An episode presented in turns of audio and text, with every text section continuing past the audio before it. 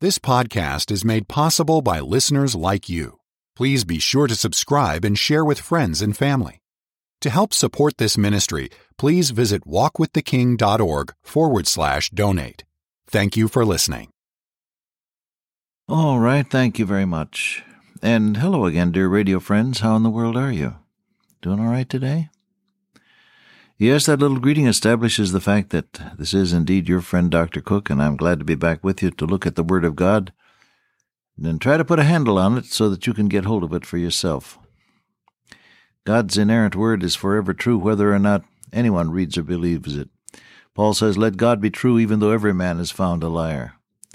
But God's Word becomes of value to you and to me when we apply it to our lives, and my purpose then is to make the truth so plain that you can get hold of it and say, That's for me. I'm going to apply that to my life today. I've just been praying that God's Holy Spirit would put His truth and His love and His blessing and His compassion and His power into the things that we say to each other in these next few moments. May God grant it for His own glory. Well, you and I are looking at Mark chapter 6. The Lord Jesus has just completed the feeding of 5,000 men, and that is, as it says in another gospel, besides women and children. Now it says straightway he constrained his disciples to get into the ship and go to the other side of the Sea of Galilee before him unto Bethsaida, while he sent away the people. Small thought here. The disciples had been eager for the benediction, but they missed it now. God has a way of saying, Look, you didn't want it, so now you're not going to get it. And that isn't because he's captious or or uh, uh, whimsical or irrational. It is because God wants us to learn the lessons that have to do with walking closely and humbly with Him. You recall that some hours before they had said, "Send the, uh, send them away, send them away, that they may go into the country round about," and so on. He said, Well, it's your responsibility. You give them some deed. They said, Why, you want us to go and buy 200 days' wages worth of, of bread? That's what you want? They were a little bit put out about the matter, I'm sure, at that point. For here's the here's the procedure, and once you learn it, you'll learn to look for it and, and avoid it. When you get burdened for your own convenience, the next thing that happens is irritation with other people's needs. When you get burdened for your own convenience, the next thing that happens is irritation with other people's needs. Why does he have to bother me? Why does it have to happen now?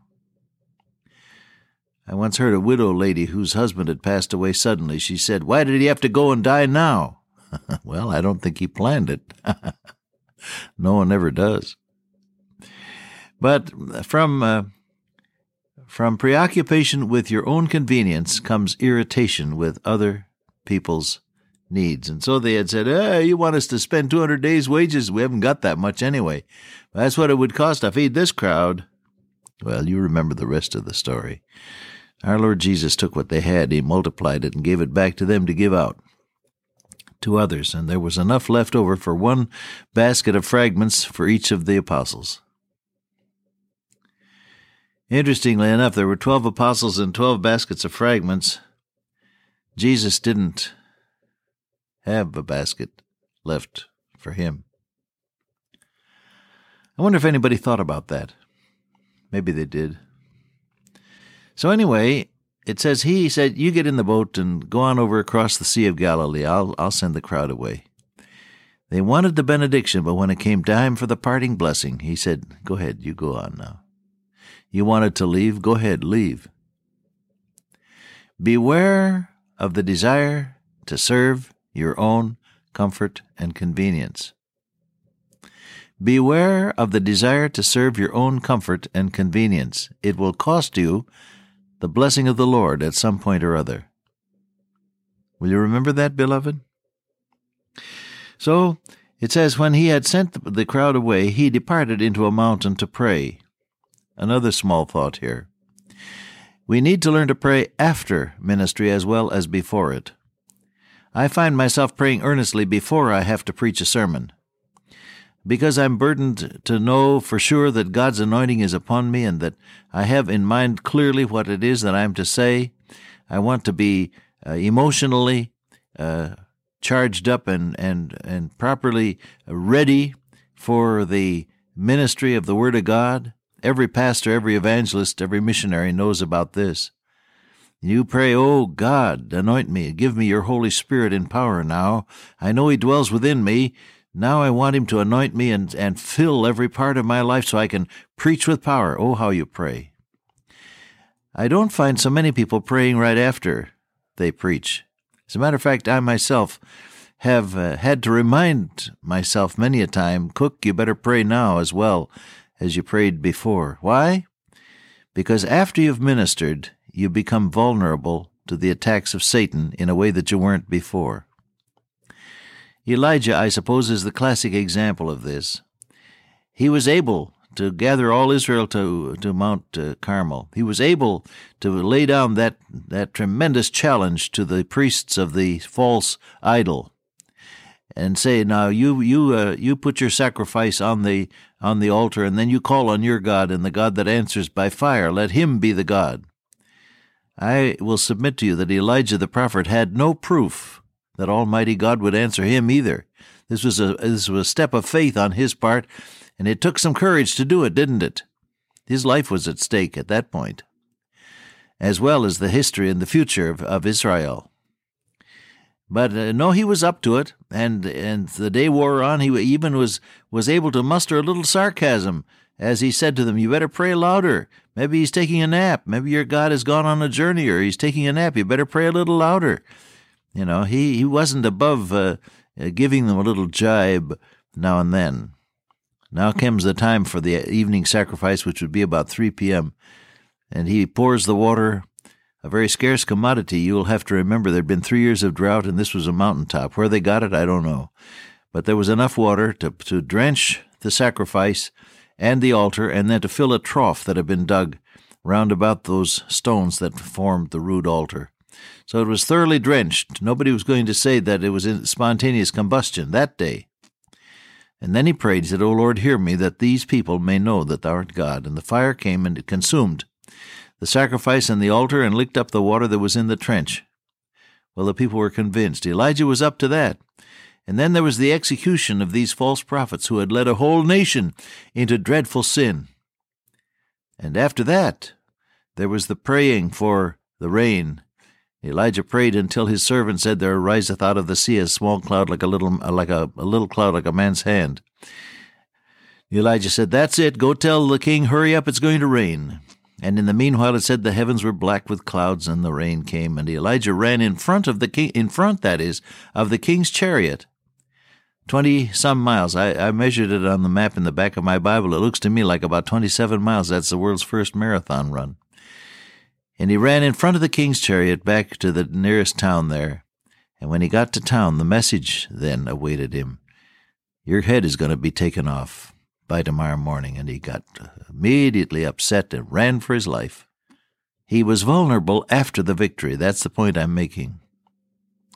Will you, my beloved pastor and Sunday school teacher and missionary and evangelist, and just like the rest of us garden variety Christians, shall we learn to pray after ministry as well as before?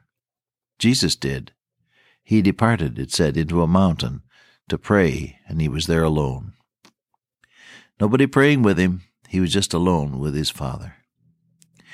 You and I need to take the time to get alone with God after we've ministered, after we've preached, after we've taught that Sunday school lesson, after we've counseled with our family on some matter, after we've witnessed to someone about the Lord Jesus Christ, take a moment to pray and seek God after your ministry as well as before. Good idea? Well, it said, uh, when the even was come, the ship was in the midst of the sea, and he alone on the land, and he saw them toiling in rowing, for the wind was contrary unto them. He couldn't set the sail because the wind was blowing the wrong direction. And about the fourth watch of the night he cometh unto them walking upon the sea, and would have passed by them. But when they saw him walking on the sea, they supposed he had been a spirit, and they cried out, for they all saw him and were troubled. Immediately he talked with them, and said unto them, Be of good cheer, it is I. Be not afraid. He went up unto them into the ship. The wind ceased.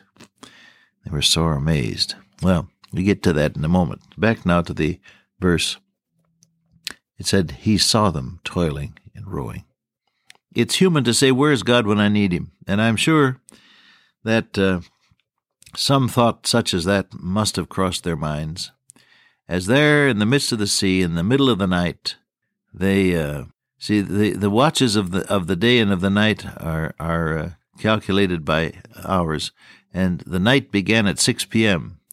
So the fourth watch of the night, as I understand it, you scholars can correct me if you wish, would have been around ten o'clock at night, and so uh, there it was, dark, pitch dark, no navigational light, lights, the winds blowing hard right against them, and they had to row for it. Now it was a good sized boat and big enough to hold twelve people and their gear, and so uh, it was a, it was a task. They weren't getting very far, and I'm sure someone must have said, "Well, I wish he were here. Why why does he send us away? I wish he were here. Where is God when I need him?" That's the question that comes up in people's minds. Your tears are flowing, your heart is breaking, the burden is heavy, things are going into reverse, somebody has hurt you deeply, and you just can't cope with it. Your job may be at stake, your health may be failing, or all of the above. You know, life has a way of giving you troubles in clusters, doesn't it? The insurance people say that accidents happen in clusters. Well, anybody that's lived a while knows that troubles happen in bunches too, don't they? And so it's just about to plow you under. Oh, you're just so down because everything seems to be going wrong. You don't know what to do about it. And you say, Where is God when I need him? Well, he's there. It said he saw them. And he went to them. And he spoke with them. And he went up unto them into the ship. Hey, God hasn't forgotten, beloved. He hasn't forgotten you. He knows about you. He knows all about you. The psalmist says, Thou knowest my down sitting and my uprising, and thou art acquainted with all my thoughts. There is not a word in my tongue, but lo, O Lord, thou knowest it altogether. Such knowledge is too wonderful for me, I cannot attain unto it. Yes, God knows. He saw them, and he went to them, and he spoke to them, and he came up into the ship. Would you give God a chance to do that for you in these times when you're so heavily burdened? Look for His presence. Look for His word of cheer. Look for His touch upon your life because it most surely will come. Yes, it will. He hasn't forgotten you. He said, I will never leave thee nor forsake thee. Dear Father, today help us to trust the Christ who always shows up when we need him. Amen. Till I meet you once again by way of radio, walk with the King today and be a blessing.